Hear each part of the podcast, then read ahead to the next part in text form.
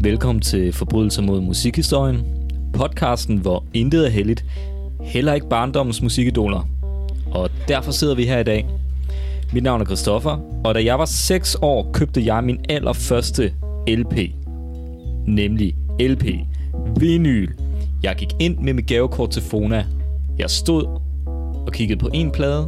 Der var soundtracket til den første krummefilm. Og så kiggede jeg på den anden plade. Der var Risk and All med D&D. Jeg valgte Risk and All med D&D. Og det blev på mange måder definerende for min barndom, fordi jeg vil sige, at de næste fem år, der var D&D min verden. Jeg så dem i tv, når jeg kunne. Jeg fulgte med i, øh, hvad de lavede. Jeg var det eneste, jeg i virkeligheden ville være i hele verden, var med i D&D. Men i dag er jeg anklager over for mig, sidder dagens forsvar Jeppe, der op til dagens optagelse har svoret ikke at sige så meget som et ondt ord om Stig Pedersen. Jeppe, du har på et tidspunkt omtalt dig selv som en true believer den dag i dag. Er det korrekt? At jeg har omtalt mig selv som en true Ja. believer? At det kan det måske en snæver vending, ja. Og når du siger, det stemmer vending, så mener du en brændert. ja, lige, lige nøjagtigt. På Passage Vinstuen eller sådan et eller andet. Jamen, jeg, jeg, jeg føler bare, at vi har diskuteret, at jeg på et tidspunkt for mange år siden har sagt, at jeg synes, at D&D har, har tabt den, og det, det, det, jeg kunne simpelthen ikke lide dem mere. Og du sagde, jeg, jeg er sgu stadig en true believer, sagde du. Jamen, jeg tror, det var fordi, at jeg, altså, jeg har haft det forhold til D&D lidt. Jeg synes, det, det passer meget overens med, med, med mit forhold til D&D. Det, det, du beskriver, det der med, at man gik ned, og da man var helt ung, og købte Risk in It All, og købte Help Yourself og så videre, ikke? Og ligesom fulgte med. Og så selvom man jo godt en lille smule godt vidste, at Everything Glows og Soft Dogs, det, det var nok svært at komme tilbage fra det, ikke? Så har jeg alligevel fulgt med på Scare Yourself og Monster Philosophy og så videre, og købt pladerne, når de udkommer og sådan noget. Det er den der sidste, man ikke øh, kan udtale. ikke? Ja, den ja. tror jeg faktisk også, Men hvor, hvorfor er det så, at du ikke vil sige et ondt om Stig? Fordi- jeg synes, at Stig, han øh, lever den. Altså, jeg synes, at Stig, han er, han er, han er nemlig true i det der bane. Jeg kunne ikke forestille mig ham lave noget andet. Jeg kunne godt forestille mig, at de andre var sådan, Nå, okay, så lader vi ikke D&D, så bliver vi ejendomsmalere eller sådan et eller andet sted for, ikke? Men Stig er inkarnationen af det bane. Stig, han er grunden til, at det bane, det stadigvæk hænger sammen. Det er helt 100 på. Det er ham, det er ham der er limen i det bane. Ja, det, Det, øhm, det, det tror jeg sgu. Men altså, det kan jo selvfølgelig godt være, at jeg kommer, øh, kommer til at sige et eller andet mindre pænt om Stig her i løbet af... Øh, Ja, det, det, var, det var sådan et lille benspænd, jeg vil give dig, ikke? For du, du er jo forsvar, du, du skal tage dem i forsvar. Nu er der i hvert fald, der er i hvert fald en, du vil beskytte, tænker jeg. Jeg vil altid beskytte Stig, og jeg vil også beskytte Stig frem for de andre. Jeg tror måske også, det der er med Stig, det er, at øh, den der sådan specielle D&D-jargon, må man vel godt kalde det, ikke? Som, som især Jesper og Stig er sådan repræsentanter for. Ikke? Den der, det der, jamen, du ved ikke, om jeg tager ordene ud af din mund, vel? Men, men de har jo en helt speciel måde at kommunikere på, ikke? Jo, lig, ligesom et andet dansk band, Shubidua, der også var kendt for at have en helt særlig jargon og et helt særligt sprog, de brugte i deres tekster. Det kommer jeg ind på senere. Det, jeg skulle måske lige sige her, at man kan godt få den tanke, at øh, podcasten her handler om at dømme imellem god og dårlig dansk musik.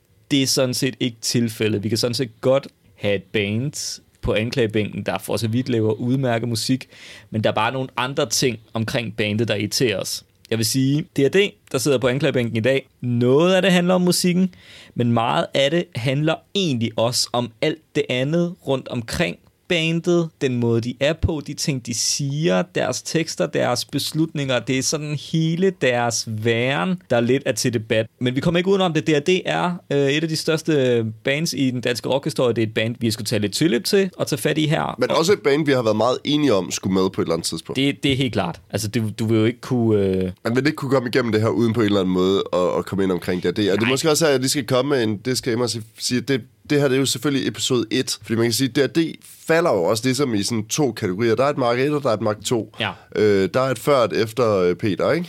ja, lige præcis. Der, de skifter trommeslager i 1998, tror jeg, det er helt præcis. Noget af den, du er. 99, 98. eller noget. øhm, hvor den oprindelige trommeslager Peter Lundholm Jensen går ud af bandet for at gå på DTU, tror jeg. Ja. Og så får de Lars Sonne med stedet for. Det er ligesom der, vi har valgt at lave skillelinjen, fordi vi ligesom siger, at de er så, så stor et dyr i den danske musikåbenbaring, at vi er for det første nødt til at behandle dem, og vi er nødt til at splitte det op i to episoder. Og gør det fair også. Jeg Og- synes og- også, at det, det handler en lille smule om fairness, fordi det er også bare massivt at gå ned i øh, hvad, 35 års Ja. øh, arbejde, øh, de, har, de har lavet, ikke? og så skulle, skulle afdække det på en halv det er time. jo også, det er jo også fordi, at det er et band, der betyder noget for os. Altså hvis vi mødte Simon Kvam, og han blev var sur på os, så ville vi være ret ligeglade. Hvis vi mødte Stig, og han var sur på os, så ville vi skulle skide i bukserne. Det tror jeg. Ja, please, det, ja, ja, eller måske mere cover i virkeligheden. Jeg tror, Kopper, han er, jeg tror, han er, jeg tror, han er bindegal. Det, det, det, det, fornemmer man også. Man, for, man fornemmer faktisk, jo mere man læser op på bandet, fornemmer man, at det egentlig er Kopper, der, der, der bestemmer alt. Men fordi at det også er lidt af en, en særlig episode, så er det også en, et lidt anderledes format. Normalt her i podcasten præsenterer vi jo en 1, 2, 3 anklager i løbet af retssagen. Den her gang vil jeg i stedet præsentere en hovedanklage med nogle underpunkter her i starten, som jeg så ligesom vil underbygge i løbet af ja, vi kommer jo virkelig ind på deres diskografi op til, til 1997, der var det sidste album med, med Peter B. spillet. For jeg har den hovedanklage omkring D&D, og det kan godt være, det ikke lyder som anklage, men det er det. Det er det mest danske band nogensinde. Og jeg mener det på den måde, at de har den manglende selverkendelse i forhold til deres formåen, i forhold til deres musik. De har den der jargon, finurlige i gåseøjne oh, humor. Havde, ja, det er frygteligt begreb, ja. Og så er det de andres skyld. Det er altid de andres skyld, hvis noget ikke går, som D&D har tænkt sig, at det skulle gå. Og i virkeligheden starter D&D's karriere med, at det er de andres skyld. Der sker nemlig det, at Stig bliver smidt ud af sit punkband ADS, der er sådan, altså hvis nogen har set De Skrigende Halse, så er en faglig film. Det band, som De Skrigende Halses øh, persongalleri skulle være bygget på, skulle, og det vil sige, Søren Faglig var en del af øh, det københavnske punkmiljø, skulle være ADS, som er sådan et støjpunkband, som Stig han danner med nogle barndomsvenner. Ved du, nej, ved du hvem der spiller guitar der? Ja, øh, siden han øh, er Lars Top. Øh, ja, ja, ja. For, og men var det ikke de to, der gravede uklar, og så røg Stig ud? Nej, men altså ifølge, øh, i, ifølge de kilder, jeg har øh, kunne læse mig frem til, så, så sker der det, at Stig og hans barndomsven, der bliver kaldt Funder, og måske en anden, de har det her band, og så får de Lars Top med på guitar, og den anden topbror er også med. Og så efterhånden bliver der ligesom dannet sådan en trojka af de der topbrødre, der så på et tidspunkt får smidt Stig ud af bandet, fordi de hellere vil have en anden en med der eventuelt gider at komme lidt mere til ørerne. Der går også nogle historier om, at Stig er meget forfængelig på det her tidspunkt. Altså, også på det tidspunkt. Han bruger ifølge nogle... Der er nogen, der siger, at han bruger en til to timer på at sætte sit hår hver dag, når han skal ud. Det er sådan noget med afbladet øh, stridthår med husblas og ringer til sin kammerat, og så taler de om vindforholdene, hvordan skal de sætte håret i forhold til, hvilken vej det blæser. Og, så det er, det er noget med, at han går meget op i sit, øh, sit image. Også, ja, det er fandme punk, altså. Også dengang. Altså, de, de spiller nogle vilde gigs af det, ADS, øh, også med Stig. De, de varmer op øh, for Michael Vige fra Hula Bandula Band. What? I Sverige på Ja, det er fuldstændig... Det giver sgu da ingen mening. Nej, det er, det er, det er meget, meget mærkeligt. Men i hvert fald, Stig bliver smidt ud, og han er psykopat bitter over det. Og legenden er jo så ligesom, at han svæver, at han vil lave et band, der i hvert fald skal være meget bedre end ADS, som han er blevet smidt ud fra. Samtidig så er der vist noget med, at han kører på skateboard, og det gør brødrene Binser også. Øhm, det skal lige siges, at det, det er ikke sådan et stenbrugsband af, af rødder, der er vokset op i slum og ligesom har gravet sig frem øh, på samme måde som gasolinen vel egentlig er. Brødrene Binser er vokset op på H.C. Ørstedsvej på Frederiksberg. Dengang var det måske ikke helt så pænt, som det er nu, men det er altså virkelig den pænere del af København. Stig er fra Amager, som selvfølgelig ikke nødvendigvis er så pæn, men alligevel Villa på Amager er Villa på Amager. Og Peter Jensen er fra ambassadekvarteret på Østerbro. Så det er fire overklasse drenge med underklasse hobbyer. De kan godt lide at spille punk, og de kan godt lide at køre på skateboard. Så på et eller andet tidspunkt finder de sammen. Jesper Benson, Stig og Peter Jensen, de begynder at spille i et dårligt punkband. Så på et tidspunkt så hiver de øh, Jakob Benser Kopper ind på guitar, men på det her tidspunkt har de jo allerede født det koncept, der skal komme til at i virkeligheden forfølge dems øh, ride dem som en mare igennem det meste af deres karriere, nemlig deres western image, som de øh, selv definerer som øh, cowpunk, og jeg, jeg føler, at vi skal have forsvaret på banen her. Ja, det bliver vi nødt til, fordi nu musikvidenskaberen øh, popper frem her, ikke? Fordi Så nu, nu skal I have noget for jeres øh, skattekroner, nu skal I lytte ja, nu skal I fandme, nu skal I fandme spidse ikke? Fordi jeg, sådan som jeg læser D&D-historien, så lyder det ret meget som om, at det var noget, de fandt på. Og det kan godt være, at det ikke er det, og det kan også sagtens være, at de har udtalt, at de har været inspireret af andre cowpunk-bands før dem for vi ud, der har været rigtig mm. mange, og store bands fra udlandet øh, mm. før D&D. Men i den danske presse, og i den, den historie, der bliver fortalt om D&D, så er det netop begrebet K-punk, som, som, bliver, som bliver fremhævet, og at de ligesom er dem, der sådan der havde den. Jeg synes bare, at der er nogle ting, der strider her, fordi et hvis det var så skide populært på det tidspunkt, hvorfor er der ikke flere danske bands, der spillede K-punk? Godt spørgsmål. Altså, det, det, det er bare sådan en... Altså, hvis det, hvis det var sådan en, en stil, øh, som, som virkelig var så populær på det her tidspunkt, så, så undrer det mig bare, at der ikke er flere, der ligesom sådan også har købt ind på det. Nå, det var et tidspunkt. K-punk er ikke noget nyt fænomen her i øh, 1900, hvad snakker vi, 83-84. Der har været masser af bands før dem. The Beat Farmers, øh, der er The Knitters, der er øh, Social Distortion, kan vel også falde ind i den der kategori, ikke? Altså noget, og så i, i virkeligheden, så er der jo også hele den der sådan psychobilly øh, ting, og der er de der, hvad hedder det, sådan, øh, hvad hedder de der rockabilly-drenge fra Stray Cats og The Meteors og sådan Jo, nogle jo, ting, ikke? og, og, og, og det er jo bare inden for den der meget snævre øh, Jo, men de- west, western punk scene, ikke? Altså, Jo. du vil virkelig også sige, at der er en helt, helt subgenre af southern rock bands for Leonard Skinner og, hvad hedder det, det er ham der med The Devil Went to Georgia, Charles Daniels band og så videre. Der er sindssygt mange af de der, Der ikke? er en Og, hel tradition i USA. og det kan selvfølgelig godt være, at det, at det sådan er fascinerende, at vi har et band i Danmark, som begynder at spille det der, og være sådan lidt mm. utræret og tegneserieagtigt crazy, og ligesom hive det her punk-element frem, og så, så sige, at det er noget nyt. Og så har de sådan lidt underlig øh, grafik, og det er vel også her, Thor Leif Hoppe, han så begynder også småt at indfinde sig på scenen og lave, øh, hvad hedder det, det der kranie-molly og sådan Jo, men altså, ting, du skal ikke? se sådan på det, altså hvis du kan huske mine anklagepunkter, ikke? Altså, det er, det, det er de andres skyld. Det er det, ja. Jeg synes, øh, eller de tre, øh, tre til fire gutter der, de synes, at de ligesom ikke kan få udfoldet, at det er for kedeligt med det københavnske punkmiljø, ikke? Altså, de andre punker har ødelagt det for, for dem, synes det er de. jeg så, fandt- derfor, men- så derfor er de nødt til at finde på noget nyt. Så de, Ja. så de finder på det her, altså de har en sti, der ved noget om image, og de kan sådan ligesom i samarbejde med hinanden se, at hvis vi klæder os ud i, i cowboydertøj og smider noget komøj på scenen, så er vi i hvert fald noget andet. For vi kan ikke spille, og vores sang lyder lort. Så hvis vi smider noget lort på scenen, Ja. så er vi i hvert fald dem, der smider lort på scenen. Jamen det, men det er også der, hvor vi kommer hen til, at det er Stis idé, det her, ikke? Altså, det er Stig, han ved godt, hvordan den her den skal skæres. Det er de, altså, jeg, jeg vil også bare mene, at punk i sådan en historisk sammenhæng, når vi snakker øh, næsten midt-80'erne, at punk, som de spiller, det er vel stort set død i Danmark, ikke? Jo, jo. Altså, den er der jo ikke. Der er jo ikke... Altså, det, Sort Sol er jo lang tid siden, de har stået og spillet, øh, spillet på den måde. Øh, Cliché er long gone. Lost Kids er, er langt væk her, ikke? Altså, sådan, der, der er jo ikke jo, andre jo, punk, det, eller sådan... øh, Det er nemlig væk, men altså, man skal ikke tage fejl af, at mange af de, de jobs, de får, og den fanskar, de har i starten, det er på grund af Stig, fordi han er en, et navn i det her punkmiljø, og de, jeg, tro, jeg tror, de er sådan lidt, det- de er sådan lidt det sjove indslag. Øh, Men mit spørgsmål er bare, det deres publikum fra starten af, de udgiver Call of the Wild i 1986, men allerede året før, i 1985, toner de frem på landstækkende tv med interviews og sådan nogle ting. Og de er ligesom en ting allerede der. Jeg ved ikke, har du læst Johnny Reimers, øh, hvad hedder det, selvbiografi? jeg har fandme ikke læst Johnny Reimers okay. selvbiografi, Jeppe. Nå, men der er en meget fin historie med Johnny Reimers datter. Jeg kan, mm. Men hun er, sådan en, hun er også inde i alt det der booking, halløj, ikke? Og han beskriver, at han på et tidspunkt er ude til SAS, SAS eller Lufthavnen og har lavet et eller andet åbningsarrangement, og de skal hyre et band, og det er ligesom hende datteren, der står for at skal hyre det her band. Og hun hyrer DAD. Og jeg er ret sikker på, at det, vi snakker, det er sådan noget 85-86-agtigt, fordi det er helt nyt. Der er ikke nogen, der sådan har hørt om det endnu. Men det her band, som jo skulle være det her undergrunds danske punkband, bliver hyret til Lufthavns SAS eller andet åbning. Altså, det, allerede der er de jo inde i, i nogle kredse, hvor man kan sige, det er jo ikke et smalt lille punkband her. Det, er jo, det har jo en super bred appeal i virkeligheden, ikke? Jo, jo, men de får også meget hurtige, hvad hedder han, jeg kan aldrig huske, om han hed John Rosing eller John Rossing. Men man bag Rock On Booking firmaet kommer jo meget hurtigt med som en eller anden, altså han, i starten er han booker, men han bliver jo også sådan de facto manager. Det er jo ikke en her hvem som helst i den danske rockbranche. nej, nej, nej, nej.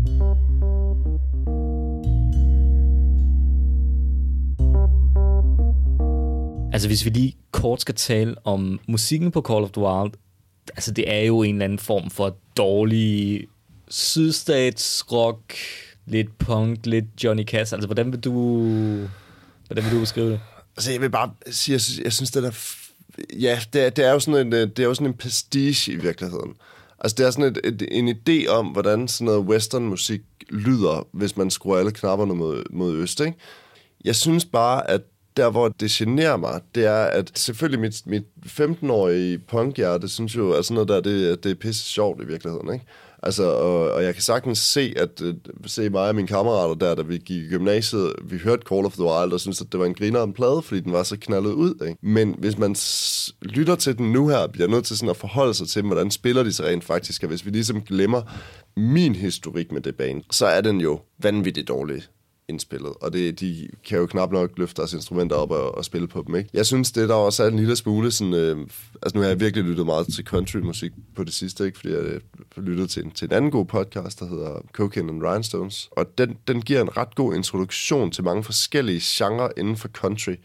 Øh, og jeg mener faktisk også, at den har noget af det, der er sådan outlaw country med, som, som også er noget af det, der ligesom grænser op til, til det her, ikke?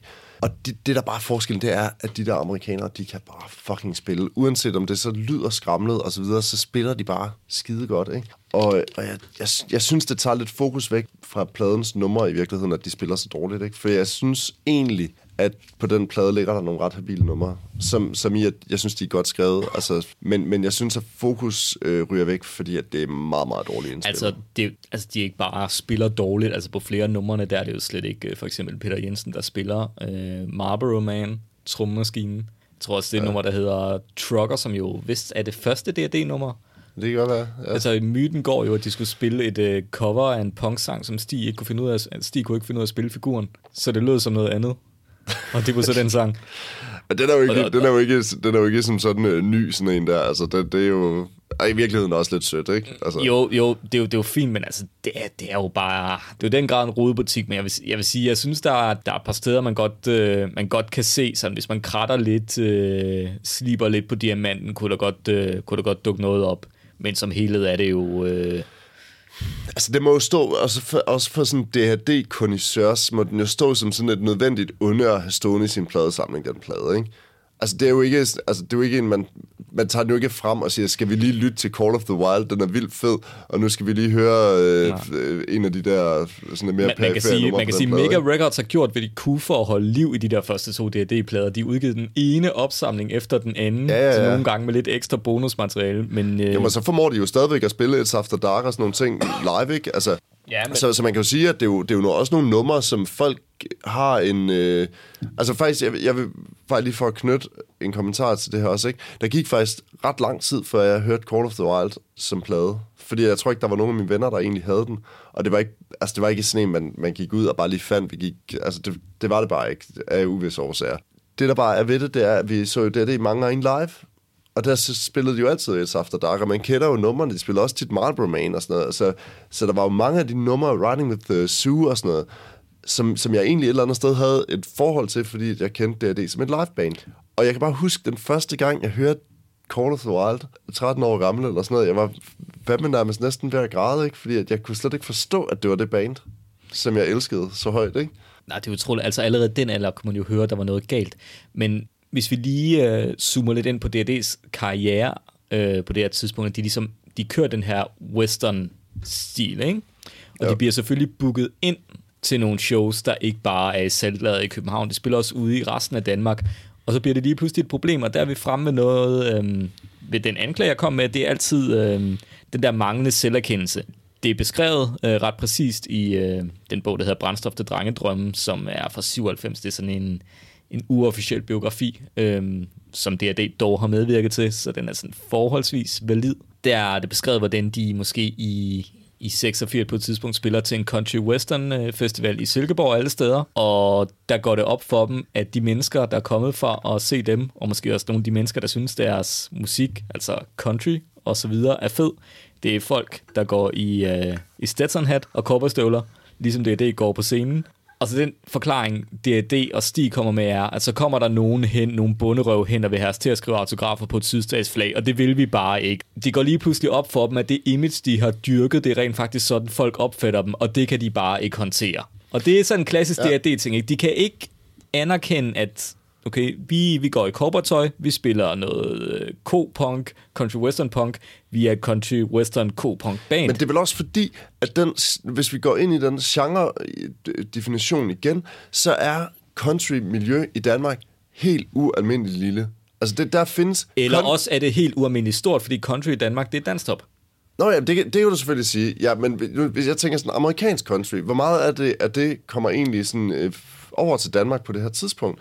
Altså, og, og de der sådan variationer, der er af country, at der er kæmpe stor forskel på, om du er i Bakersfield Sound eller Nashville, eller alle de der ting, ikke? Det, det er bare et stort mudder i Europa. Altså, man, man, man kan slet ikke skille de der ting. Så på en eller anden måde, så kan jeg jo godt forstå, hvis de har stået og spillet til et eller andet halvballagtigt arrangement i, øh, i Silkeborg, hvor det primært er, er sådan dem, der nu ja, engang hører country, folk, der folk, kommer, ikke? Folk, der går til line dance. Det ja, men fuldstændig. De har, jo, de har jo et eller andet sted, så har de jo, så har de jo taget den genre, og så har de, så har de troet, at de kunne spille lidt rundt med den, og de skal i hvert fald ikke blive overrasket, når det så er den type arrangementer, de bliver booket til, fordi punkerne fucking ikke gider det der. Altså. Men, men, men det er jo problemet. Det er det, de tænker ikke, øh, det kan være, at vi har sendt de forkerte signaler, eller det kan være, at vi skulle have spurgt os selv, at det vi gerne vil. De siger, nej, de har bare ikke forstået, at det jo bare er for sjov. Det er jo bare en joke og vi har også eyeliner på, så ha, ha, ha, ha, ha, vi er ikke sådan nogen bunderøve. Og det der storhedsvandvid, det tager de direkte ind i indspillingen af deres næste plade, som er Draws oh, a Circle. God. Altså, ja, vi kommer ikke udenom Draws ja, vi, vi er lige nødt til at tælle lidt producer ja. her, fordi produceren ja. på Call of the Wild er en husproduceren øh, på Mega Records. Jeg ved ikke, om de eksisterer længere. Han hedder Frank Marstock, han er, han er nordmand, han har spillet trommer på Sunshine Reggae med Laid Back. Er det rigtigt? Ja, ja, ja, ja, ja. Jeg troede, det var en trommemaskine faktisk. Sådan der. Nå, det kan... Ja, Nå, øh, anyways, men, men, ja. men i hvert fald, altså han er, han er producer på det første plade, og han er sådan lidt, han kan ligesom se en idé i at fusionere det her Cowboy-univers med noget, øh, lidt sådan noget punk, jeg ved fandme ikke, hvad man kalder alt det, der... Skal vi bare der, sige udknald? Ja, jamen sådan noget af det der Joy Division-agtigt og sådan ja. noget. Øh, ligesom at kombinere det i noget. Det, han ser, det, det er ligesom hans vision for D&D, og det er det, der bliver ført ud i på Call of the Wild. Når han han bliver i hvert fald fyret fra Mega Records lige omkring, øh, efter at han har lavet Call of Duty. Så i hvert fald ikke ham, der skal være producer. Så DRD øh, får selv lov til at vælge en producer, der ligesom skal, skal give dem lyden til deres nye plade, som så ikke skal være så country western fordi det gider de jo ikke, for det er jo sådan nogle rednecks. Så D&D, de øh, går op til chefen på, øh, på Mega Records, han hedder Kjell Vinnick, tror jeg, og de siger, vi vil gerne have John Mott Lange der har produceret på det her tidspunkt er ACDC's producer, han har produceret Back in Black. Nej, nej, nej. Det, han, har været, han har været sådan en tekniker. Han har været sådan en runner, har han ikke det? Jeg tror sgu ikke, han har produceret de der ting. Ej, han, har, det, han har været sådan en teknisk på, producer. Nej, på, på det her tidspunkt er han ACDC's producer, fordi okay, der sker nemlig ja. det her Mega Records... Øh, jeg, jeg tror ikke, de spørger ham, men altså, det er det for i hvert fald at vide, at ham kan I ikke få. Men de skaffer faktisk øh, hans tekniker. Nå, ja, undskyld, det er sådan der, ja. Der hedder Mark Dearney, øh, der kommer ind, og han får så ligesom at vide, at vi har det her band, de vil gerne lyde som ACDC, og så tror jeg, at han møder dem inde i studiet, og så kan han bare se på deres sangmateriale, og han kan se på dem, at de kan ikke spille, og de står sådan også lidt med i ben i hver lejr, rent sådan genremæssigt, og jeg tror, han famler lidt rundt i blinde. Altså, D&D har selv sagt, at han var rigtig god for dem, fordi han var sådan meget disciplineret producer-type, sådan typen, der vil have tammerne stemmer indbyrdes og den slags, så man ikke øh, drikker bajer i studiet. Men jeg tror altså ærligt talt heller ikke, at du får særlig meget, øh, hvis du går hen til Phil Rudd og siger sådan, Ah, Phil, det er sgu fuldstændig ligegyldigt, hvordan de tager de stemmer, så tror jeg, du var fyret fra et ACDC gig. Ja, det kan godt være, men i, men i hvert fald, han, han har jo lidt det problem, at på den ene side, så har det den her, den her country-baggrund, som de jo lidt bliver ved med at lave sange indenfor, så han beder dem om at ind, så han for, det er ham, der foreslår, at de skal indspille det der cover, America-cover af Horse with no, no Name, som jeg aldrig har fattet, hvad lavet på den plade. Han har jo ligesom fået det indtryk, de gerne vil lave en ACDC-plade.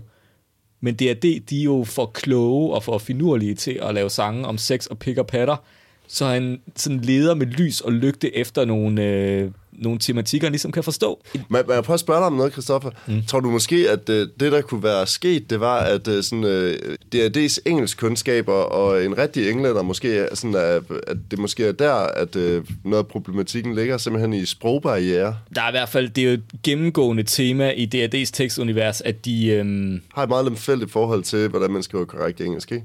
Ja, det er meget en til en på en måde, hvor, øh, hvor hvad kan man sige, man skal være de nattergal for at overgå det. Men det, det, det tror jeg, vi kommer lidt ind på. Ej, det, gør, det, gør det kommer lidt ind på senere, men altså Draws og Circle-pladen, altså det kan godt være, at man synes, at Call of the Wild lyder en lille smule hjemmestrikket og, og pinlig, og det, det er jo, hvad det er med det budget, det nogle gange er, men altså Draws og Circle lyder simpelthen som en B-side opsamling, der er blevet udsendt som et album. Ja, men det er vel også det, der er problemet, det er, at det er fandme ikke særlig godt materiale, det der. Altså, der er jo ikke, Altså, vi kan vel godt fremdrage nogle ting derfra, men det er jo også igen mest af alt, fordi man kender bandet som et live band, ikke? Ja. Men hvor mange går rent faktisk hen og lytter til, til nogle af de der numre, som de spiller, øh, altså stadigvæk spiller live, altså Isn't That mm. Wild og Ja. ja. I Won't Cut My Hair, de der ting, som jo også er blevet sådan ikoniske Jo, jo, men når DRD-numre. man, så, når man så hører albumversioner, for eksempel af One Cut My Hair, altså Jesper Binzer lyder jo som en hund, der har fået et eller andet galt i halsen og kæmper for sit liv. Gør han Der, givetvis han også, har jo altså. ikke en tone i livet. Problemet ved at efterspørge den der knastør i sit lyd er, at det stiller lidt krav til dit, øh, kan man sige,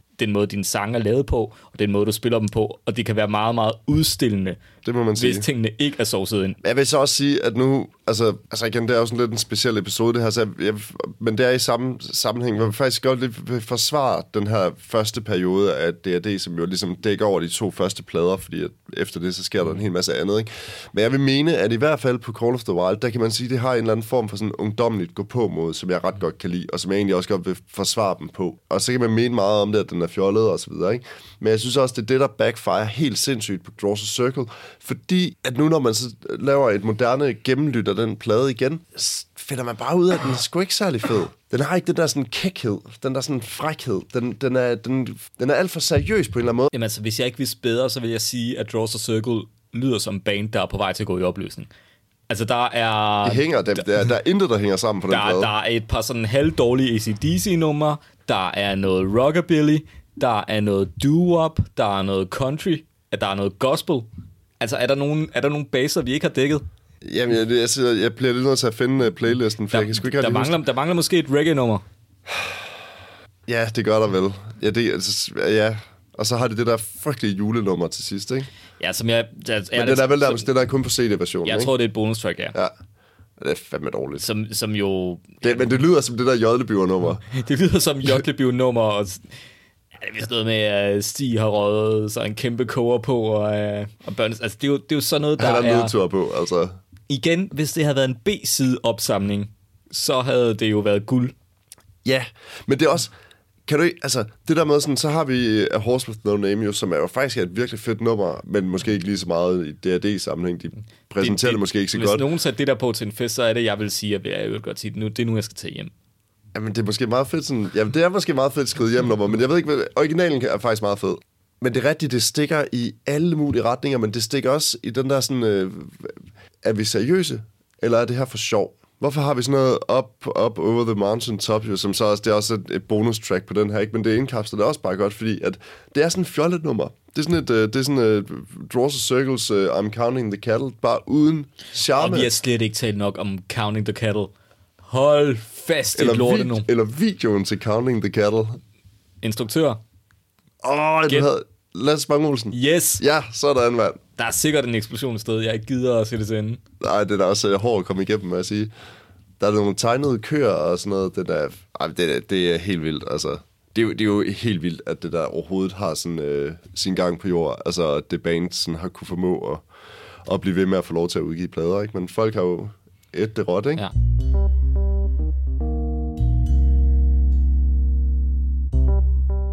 Jeg tror, vi skal til at bevæge os videre opad i virkeligheden. lad- så lad- lad ikke, men altså- mindre du har nogle, en Nej, final jeg, note på den jeg her. vil gerne sige, altså alle konturerne er tegnet nu. De er allerede skiftet, skiftet stil og image en til to gange, og de er allerede malet sig op i et hjørne, hvor det aldrig kan være dem, der skal ændre på noget. Det er altid de andre, der ikke fatter joken, eller ikke forstår dem, og, og de ved det ikke rigtigt, men som ved et guds mirakel, og det må simpelthen være fordi, altså i gamle dage fungerede pladebranchen jo noget anderledes der så man lidt mere band som sådan noget talentpleje, hvor du, du skrev kontrakt med dem på to til fire plader, men tog ligesom for givet, at de ville udvikle sig i en positiv retning. Fordi på det her tidspunkt, efter Draws a Circle, af en eller anden grund, så, så er det, det er ikke nogen problemer med at, at få flere bud fra pladselskaber, der vil udgive deres næste plade. Altså, det er meget en gåde, om det er fordi, at de har været et fedt liveband, eller hvad de har gjort, eller om det, Jamen, det er John, det være. om det er John Rosing, der har trykket nogle tråde, fordi de vader jo nærmest bare ind på, på medley og får en ny kontrakt. Men på den anden side, er det så, er det så usædvanligt alligevel? Hvis du har, du har udgivet to plader, du har ligesom øh, fået slippet kanterne af. De har været ude og spille rigtig mange shows. De har spillet Roskilde Festival. Øh, de er ved at være et navn nu, og det er ikke noget, der sådan bare forsvinder. Og vi er i en tid, hvor at, at du sagtens kan smide, lad os sige, en halv million efter et bane. Der, det, og det, uden, uden at det sådan... At det, Det kan, det kan godt være en, en risiko, du tager som pladeselskab, uden at det gør noget som det er helst. selvfølgelig det er rigtigt. Det er det vel på det tidspunkt i, i Danmark. Så der har vel aldrig været flere penge i den danske musikbranche. Ja, det tvivler det jeg på. Det, det, må være, det må være de her år, det piker, ikke? Ja. Øh, og de sælger jo fuldstændig vanvittigt mange plader øh, af den næste, ikke? Som er No Fuel, Ja. Left for the Pilgrims. Ja, der sker der jo simpelthen det sådan meget mirakuløse, at de får en rigtig producer på. Ja. Nick Foss. Ja, han har jo blandt andet produceret One Two og sådan noget. Ja, altså han, han kommer fra en verden af professionalisme, hvor du, øh, du, du kan spille på dit instrument, du er ædru, når du spiller, og du har en idé om, at der ligesom skal være noget hook, og der skal være noget omkvæd, og der skal være noget popøre, og der skal være noget effekt på. Og hvis det ikke ser godt ud og lyder godt ud, så sminker du det op, så sovser du det ind, så by God, Ja.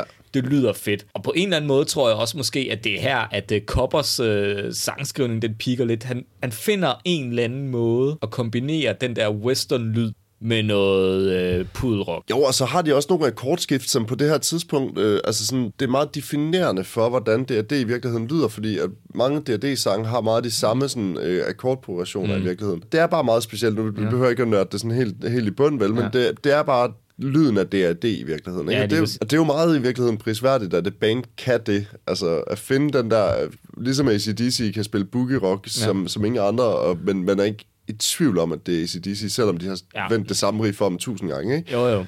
Det kan være, det er deres åndssvagt dogme. D&D havde en regel om, at de ikke ville spille på Marshall-forstærkere. Er det rigtigt? fordi det var noget, øh, det var noget heavy bands gjorde. Så deres stakkels øh, Gud. producer, øh, de, de var tvangsindlagt til at prøve for sådan en Fender jazzforstærker til at lyde øh, federe, end den var. Og når jeg siger fed, så mener jeg sådan, i, sådan, i storheden Ja. i, i lydbilledet. Vi starter med at sige, at det er ikke nødvendigvis en, en anklage, der er baseret på kvaliteten af deres musik. Jeg, jeg synes, jeg vil lægge mig fladt ned og sige, i de store hele, så synes jeg, No Fuel Left uh, for The Pilgrims er en stærk plade. Altså, når man lige graver ned i det, så er der, der er sygdommen næsten flytter med med det. Ja, det gør den. Det er, de, de, de, der er nogle af de samme problemer, der, der hjemsøger dem som altid. Det er også i det, det, er, det diskografi en af de absolut bedste plader. Jeg synes, jeg synes de har nogle, nogle, nogle punkter lidt senere hen, som jeg egentlig også rigtig godt kan lide. Men det her, det må være der, hvor at de finder... Det er der, hvor de ligesom... Det, der rammer de den bare lige i røven, ikke?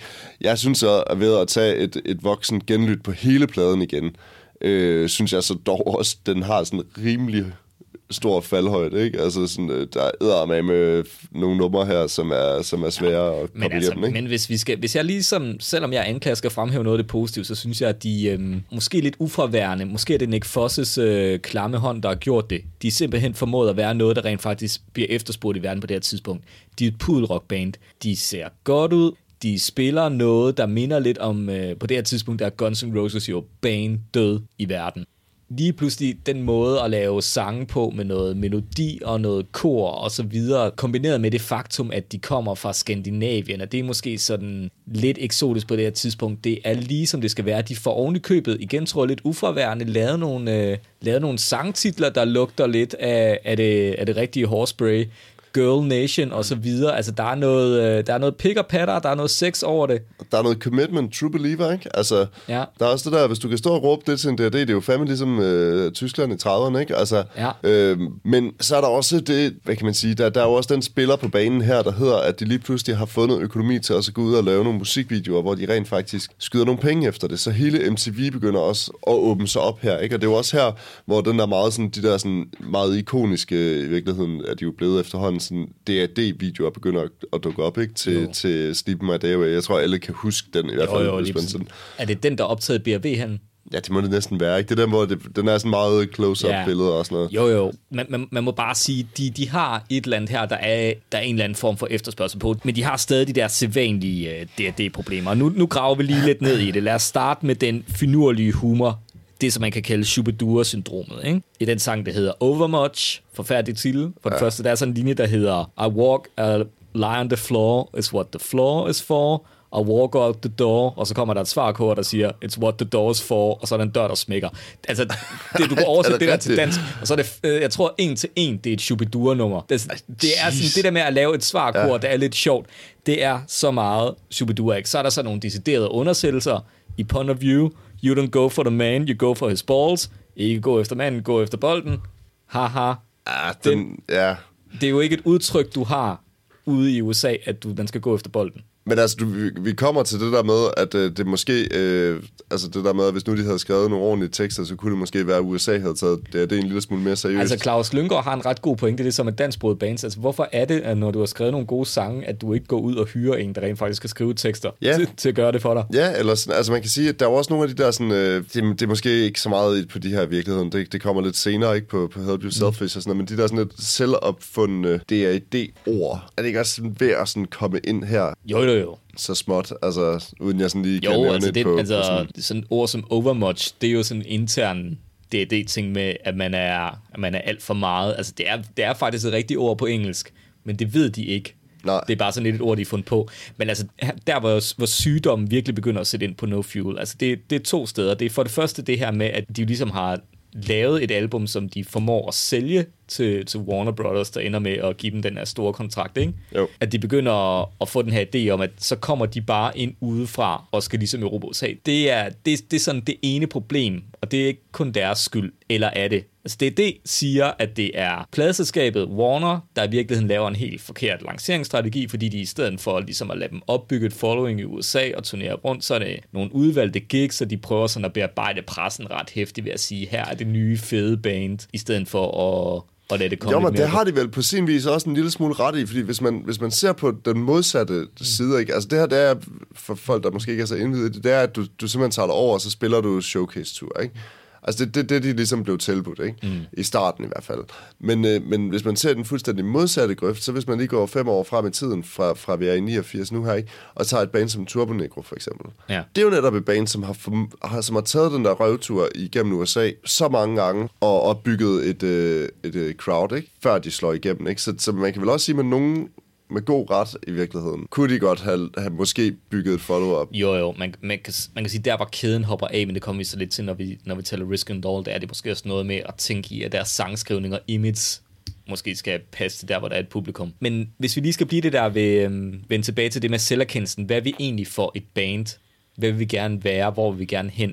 Der er et eller andet problematisk i, at det er det. Jeg tror på den ene side godt, de ved, at de har fået den her kontrakt, fordi at Warner Brothers tror, at de er de næste Guns N' Roses, eller Motley Crue, eller Poison, eller et eller andet. Ikke? Fordi de ser godt ud, og de spiller noget melodisk poprock. Ja. Det, er, det er det, der er pudelrock. Som er en genre, jeg holder utrolig meget af, skal jeg lige sige. Men det ved det godt, men de ved det på den anden side ikke helt vedkendt sig det. De synes også, det er lidt pinligt, fordi de har jo den her humor, de er jo lidt, man skal lige forstå det, og det er en intern joke. Og Og så kommer vi vel også til det der, at de stadigvæk i, den, i Danmark bliver bliver betragtet som øh, cowpunk, og det er sådan lidt undergrund og sådan lidt ja. ungdomshuset-agtigt. Og Ja, sådan ved du hvad, man kan jo godt få den tanke, når he- hele deres visuelle udtryk og sådan noget med kokranier og western bogstaver og så videre. det er vel ikke så mærkeligt, at folk opfatter dem på den måde. Nej, men det er jo fordi, folk ikke gider at lytte til musikken. Ja, så, altså, Men, men, men det, der egentlig er det mest kendetegnende ved DRD's, kan man sige, øh, genremæssige skizofreni, det er det sidste nummer på No Fuel Left. Det er det nummer, der hedder Ill Will.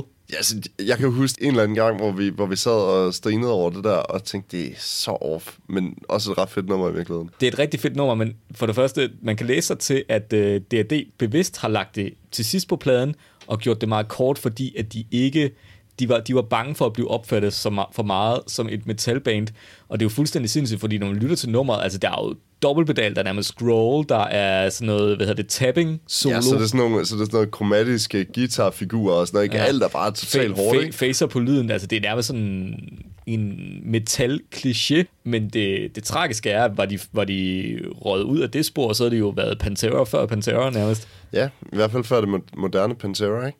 Ja, på det her tidspunkt, der render Pantera rundt i Texas med, med Ja. tre dåser hårspray i håret og Alle de ting, der er blevet slettet fra deres Wikipedia. gået i graven med Vinnie Paul, tror jeg.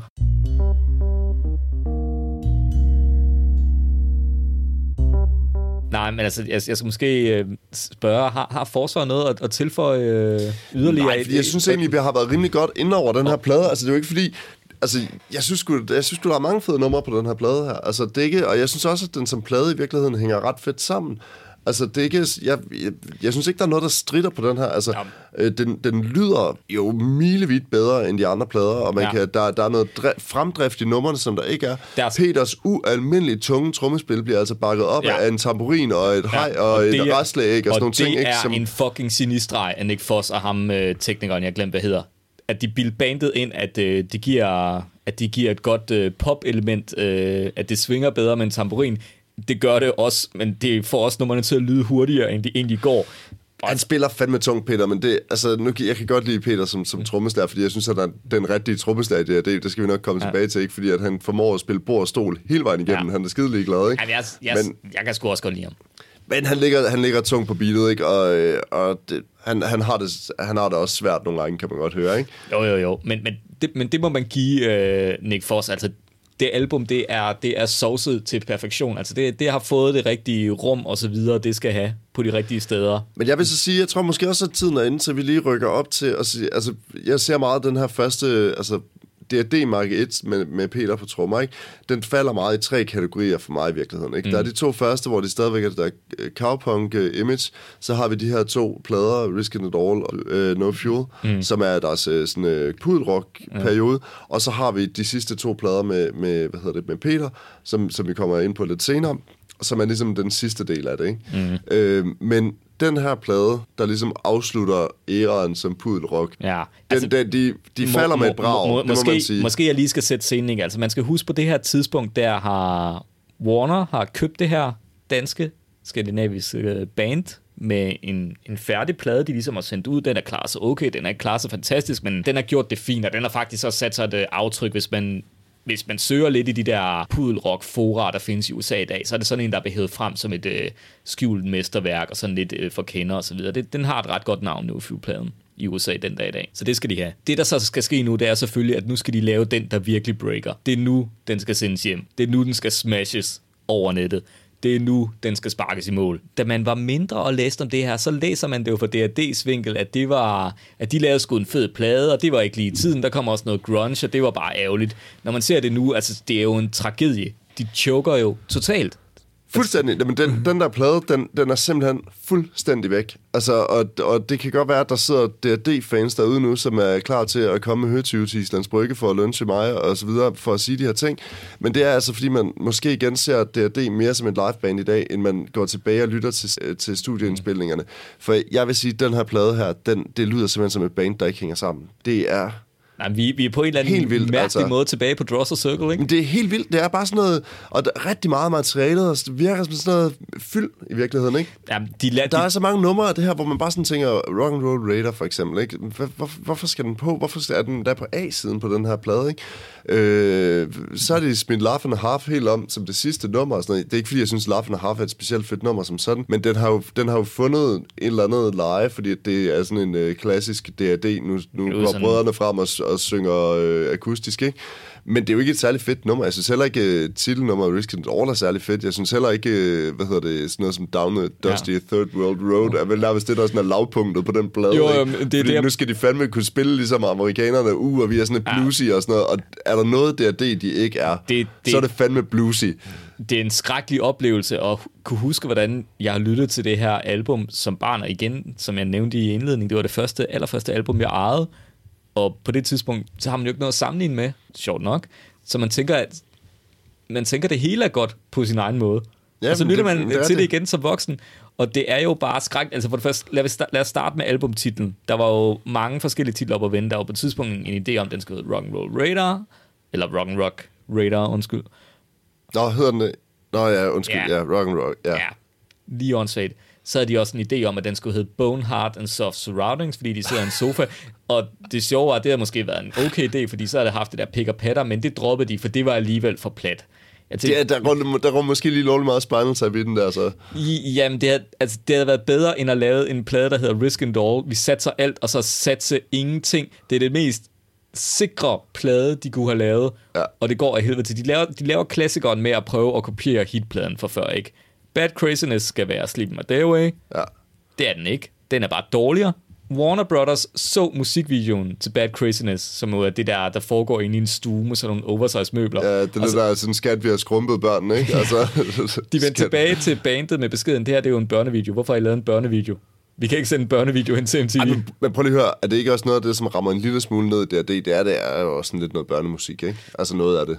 Jo, jo, men jeg kunne Men- som sagt også godt lide den, da jeg var barn. Jamen det kunne jeg, jeg var helt vild med det her. Altså. Ja. Men jeg tænker bare, er der ikke, altså når vi lige snakker videoer på den her plade her, er der ikke flere videoer til den her plade? Jo, jo, så er der Grow Up Pay, øh, som jo var første single i USA. Hvad fanden er det der for en video? det er sådan en rigtig dyster en, der foregår ind i en lærhal. De havde også en udenlandsk instruktør på. Altså det var jo for, med bandets ord for at tækkes, øh, hvad hedder det, pladselskabet, fordi de gerne vil prøve at sælge dem som et, et rigtigt band med ja. rigtige ballader.